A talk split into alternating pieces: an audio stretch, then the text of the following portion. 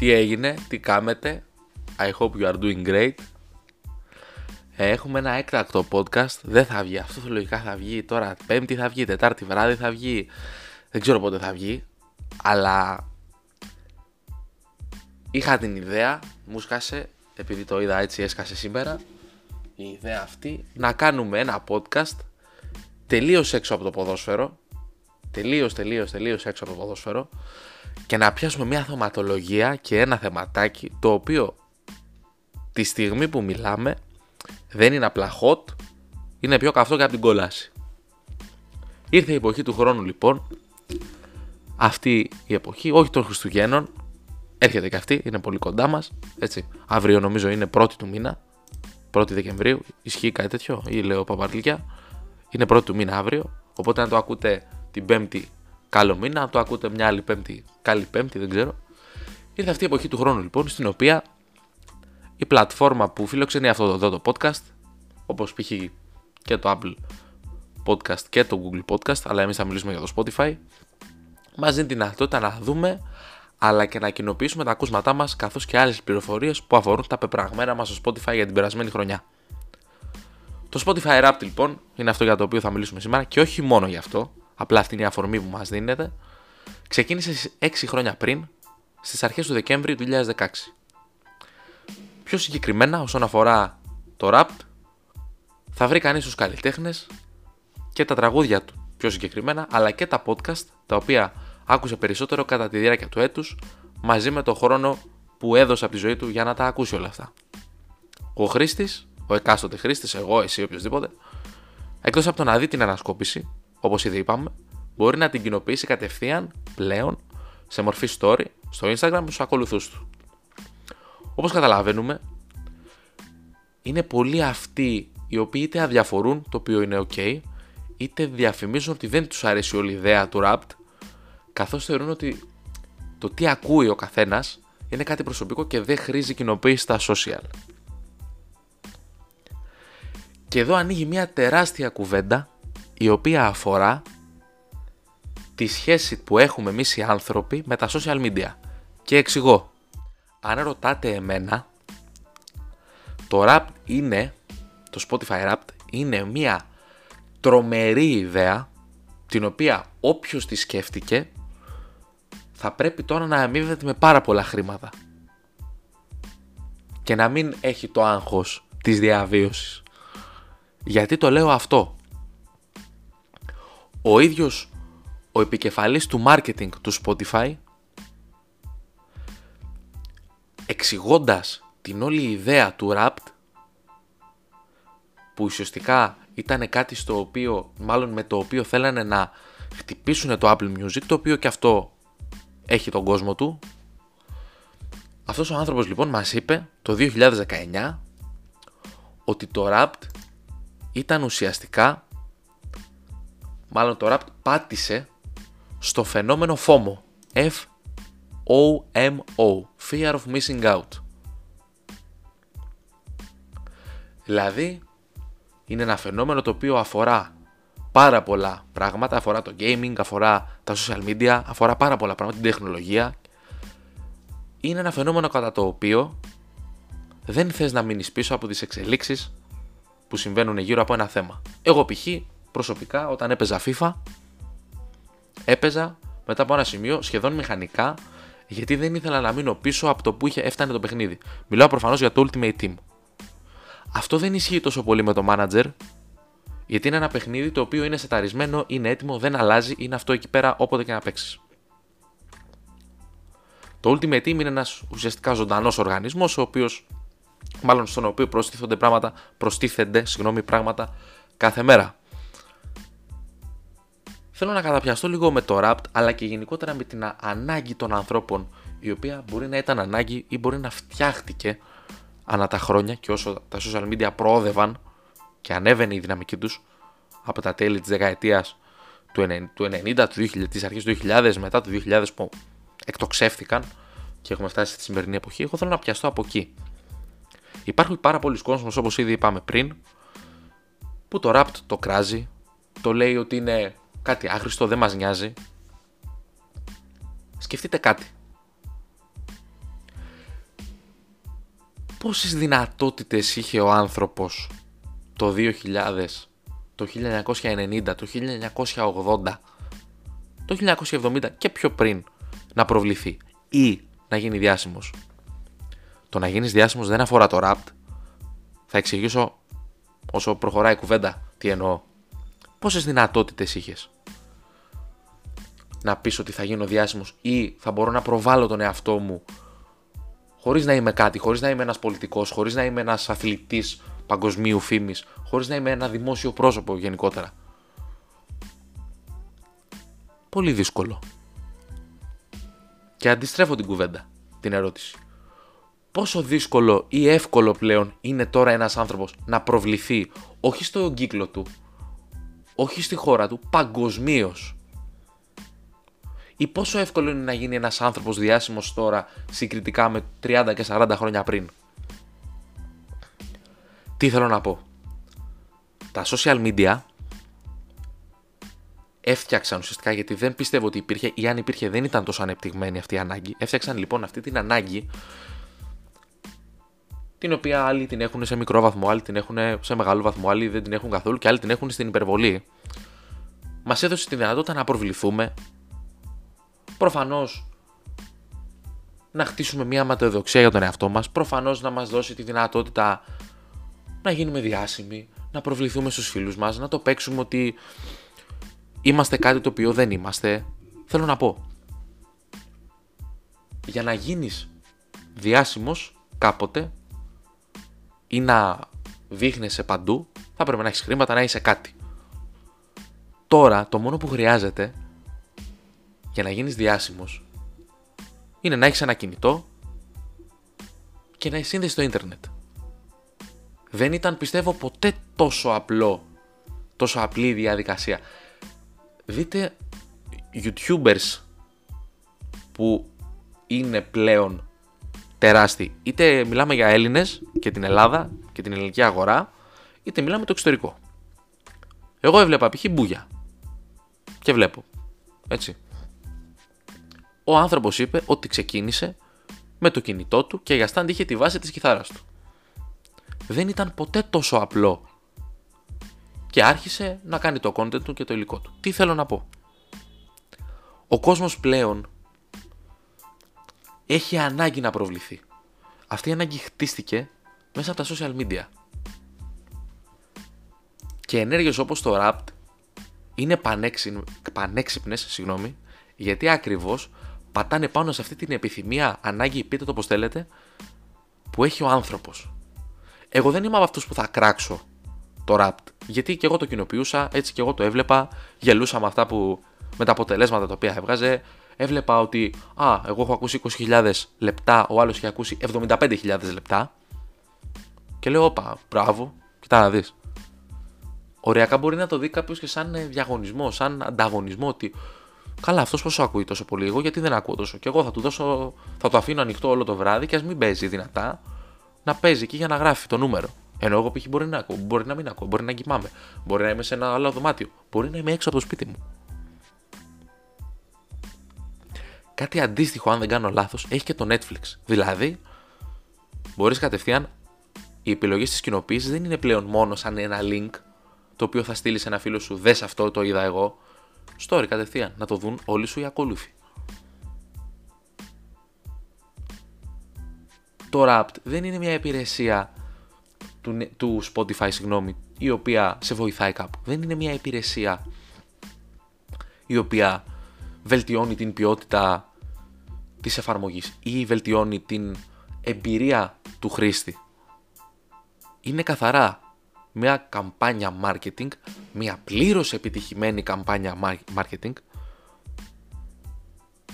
η οποία πατάει ουσιαστικά πάνω στην ανάγκη του ανθρώπου να προβληθεί. Δεν λέω ότι φταίει ο κόσμος. Ο κόσμος εντάξει, OK, okay, φταίει ή δεν φταίει, δεν ξέρω. Δεν, δεν κρίνω αυτό. Απλά στέκομαι λίγο σε αυτούς που το κράζουν και λένε «Όπα, εσύ που το κράζεις, έχεις Instagram, ωραία». Δεν προβάλλεις τον εαυτό σου. Δεν προβάλλεις κάτι το οποίο έχεις στην κατοχή σου. Ένα αυτοκίνητο, ένα κινητό. ακριβό ή αν δεν το κάνεις καθόλου έχεις μια ανάγκη μάλλον ή μπορεί και να μην την έχεις αλλά μιλάω για τον κόσμο που το έχει να δεις κόσμο ο οποίος σου δείχνει πράγματα όπως φλεξάρει ξέρετε τώρα το flex είναι OK okay, παίζει πολύ. Πόσο τέτοιο περιεχόμενο καταναλώνουμε; Άρα μην κράζεις έτσι. Γενικότερα με αφορμή αυτό, γιατί κάθε χρόνο έχουμε ε, το Rapt και κράζουμε το Rapt και κράζουμε τον κόσμο. Μάλλον δεν κράζουμε το Rapt. Κράζουμε τον κόσμο που ανεβάζει το τι ακούει και δεν μας νοιάζει τι ακούει. Ωραία, μην το βλέπεις.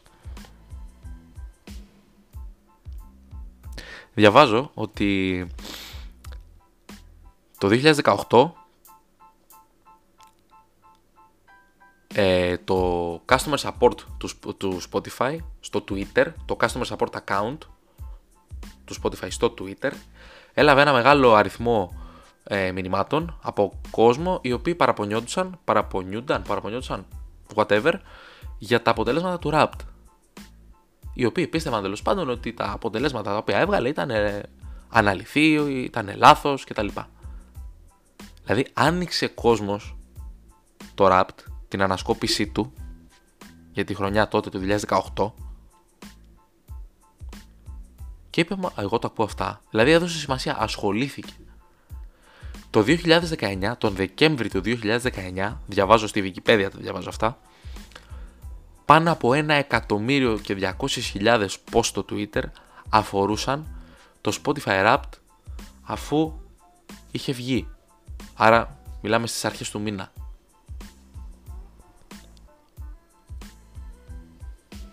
Ο Guardian το 2019 σε ένα άρθρο θέλοντας να μιλήσει για την ε, δημοφιλία του Wrapped, του Spotify Wrapped, έδειξε ότι με πολλοί άνθρωποι, πάρα πολλοί άνθρωποι σε όλο τον πλανήτη, έτσι, γιατί αυτό δεν έχει να κάνει με την κουλτούρα του άνθρωπου, έχει να κάνει αυστηρά με τον άνθρωπο πιστεύω. Δείχνει ότι πολλοί άνθρωποι λοιπόν, το Wrapped,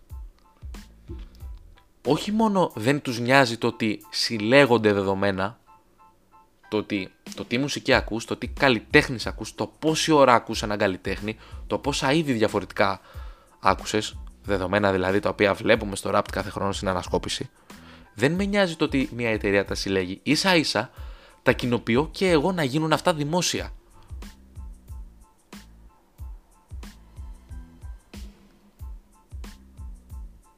Καταλαβαίνετε, δηλαδή πολλές φορές κάνουμε την κουβέντα για τα δεδομένα τα οποία συλλέγονται. Το Facebook βλέπουμε ότι ανα σχεδόν τακτά χρονικά διαστήματα πληρώνει τεράστια ογκώδη πρόστιμα ε, σε χρηματικό, στο πόσο μεγάλα είναι όσον αφορά τα χρήματα, θέλω να πω εννοείται, για το ότι παραβιάζει τα δικαιώματα, προσωπικά δικαιώματα των χρηστών. Ενώ εδώ βλέπουμε ο κόσμος τα προσωπικά του δεδομένα, τα κοινοποιεί ο ίδιος. Θα μου πει κάποιος, ναι, αλλά όταν το κάνεις αυτό, θέλεις να το δείξεις, θέλεις να το μοιραστείς. Το καταλαβαίνω, ναι. Το όλο podcast στήθηκε πάνω στο rap που βγήκε στους ανθρώπους που το έκραξαν κυρίως, στον κόσμο που είδα ότι ανέβασε και φέτος. Αλλά βλέπετε ότι τέτοιες ενέργειες πατάνε πάνω σε ανάγκες του κόσμου. Αυτό ήθελα. Δεν ξέρω γιατί θα μπορούσα να το κάνω και πέρσι αυτό το θέμα, το podcast, και να πω ακριβώς τα ίδια πράγματα. Αλλά απλά μου ήρθε τώρα. Δεν ξέρω γιατί. Είπα να ανοίξω το μικρόφωνο, να βγάλω ένα podcast το οποίο να αφορά το rap. Και όχι μόνο μπορεί π.χ. εμείς να κοινοποιούμε στο Instagram, μπορεί να γίνει και θέμα στην παρέα μας. Ρε εσύ, άκουσα τόση ώρα στο Spotify φέτος. Εσύ πόσο άκουσες, Έλα, ρε, μόνο τόσο λίγο. Ή καλά, ρε, άκουσα αυτό, αφού μας έχει πει ότι δεν το ακούς. Τι φάση, μας κορεδεύει. Ή π.χ. Ε, καλά, ρε, εσύ, ακούς αυτό, έλα, μωρέ, τώρα τι είναι αυτά που ακούς; Τρομερό. Δηλαδή, ειλικρινά, ο εγκέφαλος ή οι εγκέφαλοι οι οποίοι σκέφτηκαν το rap, τι να πω, εδώ ερχόταν η ειδοποίηση όσοι έχετε το Spotify ε, κατεβασμένο στο κινητό σας θα είδατε, αν το χρησιμοποιείτε έτσι συχνά, ότι πριν λίγες μέρες ήρθαν ειδοποίησεις ότι ε, τα πεπραγμένα σας για το 2022 σε λίγες μέρες θα είναι έτοιμα.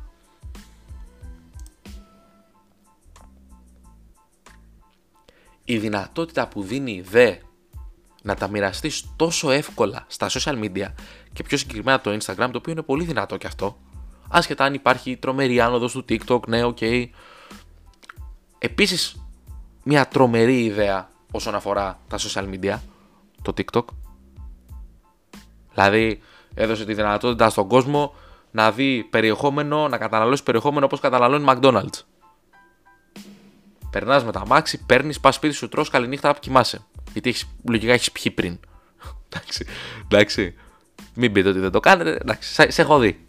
Εντάξει, εδώ που μένω τα McDonald's. κάτι καλοκαίρια βράδυ. 3 και 4 και 5 ώρα περιμέναμε 10 λεπτά και ένα τέταρτο. Όχι για να φάμε, να, να περιμένουμε το φαγητό, για να παραγγείλουμε το φαγητό. Έτσι. Μη μου το παίζετε τώρα. Εγώ όχι, εγώ κάνω, είμαι τέτοιο. Κάνω διατροφή εγώ. Αφού 4 ώρα σε είχα δει. Εκεί. Εσένα, εσένα που, που το σκέφτηκες αυτό, σε έχω δει. Ήσουν εκεί. Εδώ, στα, σε αυτά τα μάτια, στα δικά μας εδώ, τα κοντινά. Όχι πουθενά μακριά. Εν τω μεταξύ, άνοιξα ένα McDonald's ε, σε μια σχετικά κοντινή απόσταση με το αυτοκίνητο. Και όσο χτιζότανε, περνούσαμε, ας πούμε, και λέω τώρα, τι κτίριο είναι αυτό που χτίζεται, ρε γάμο του, γιατί το, το έβλεπα στα χτισήματα. Και λέω τώρα, έτσι όπως φαινόταν, λέω θα είναι κανένα νοσοκομείο, θα είναι κανένα. Τι να πω. Τε, λέω κάνει θα είναι κάποια υπηρεσία. Περνάμε όταν ανοίγει McDonald's, λέμε πάμε. δηλαδή, όχι μόνο είπαμε, Α, ωραία, μπήκαμε κιόλας έτσι με το που περάσαμε. Τα καινούργια Mac, πάμε. Τι διαφήμιση είναι αυτή, προσλάβετε με ρε πούστη. Μιλάμε για μια καμπάνια marketing η οποία είναι ίσως από τις πιο επιτυχημένες και σταθερά επιτυχημένες. Προσέξτε, δεν είναι ότι έγινε μια χρονιά, το καταργήσαμε, πέτυχε το Spotify, ανεβάσαμε τα νούμερά μας. Πρέπει αυτή τη στιγμή η επισκεψιμότητα ε, η επισκεψιμότητα στην εφαρμογή, το, όχι το πόσο ακούει ο κόσμος, το πόσο την έχει ανοιχτή εκείνη την ώρα, το πόσο αλληλεπιδρά με αυτή. Θα μου πεις, μετράει αυτό, δεν ξέρω, έτσι το λέω, ξέρω εγώ ανεβαίνει τρομερά. Τρομερά, τρομερά, τρομερά. Πώς κάναμε τον αετό στην Αγία Σοφιά, με τον ίδιο τρόπο θα έπρεπε να ανεβάσουμε άγαλμα του ανθρώπου που έκανε το ραπ, που το σκέφτηκε. Έκανα μια μικρή έρευνα, πολύ μικρή, μην φανταστείτε, ούτε 5 λεπτά, δεν χρειάστηκε παραπάνω, και βρίσκω ένα άρθρο του Guardian.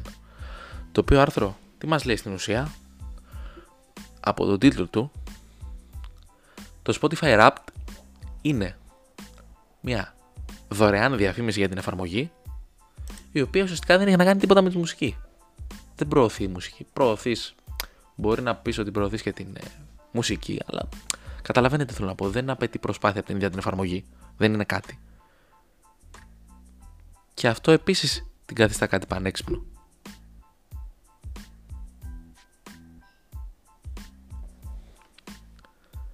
Είπε το Spotify, ξύπνησαν εκεί μια μέρα και είπαν ότι δεν υπάρχει καλύτερη διαφήμιση για την εφαρμογή μας από τον ίδιο τον κόσμο που τη χρησιμοποιεί και ταυτόχρονα θέλει να καλύψει και την ανάγκη του ή την επιθυμία του να προβληθεί.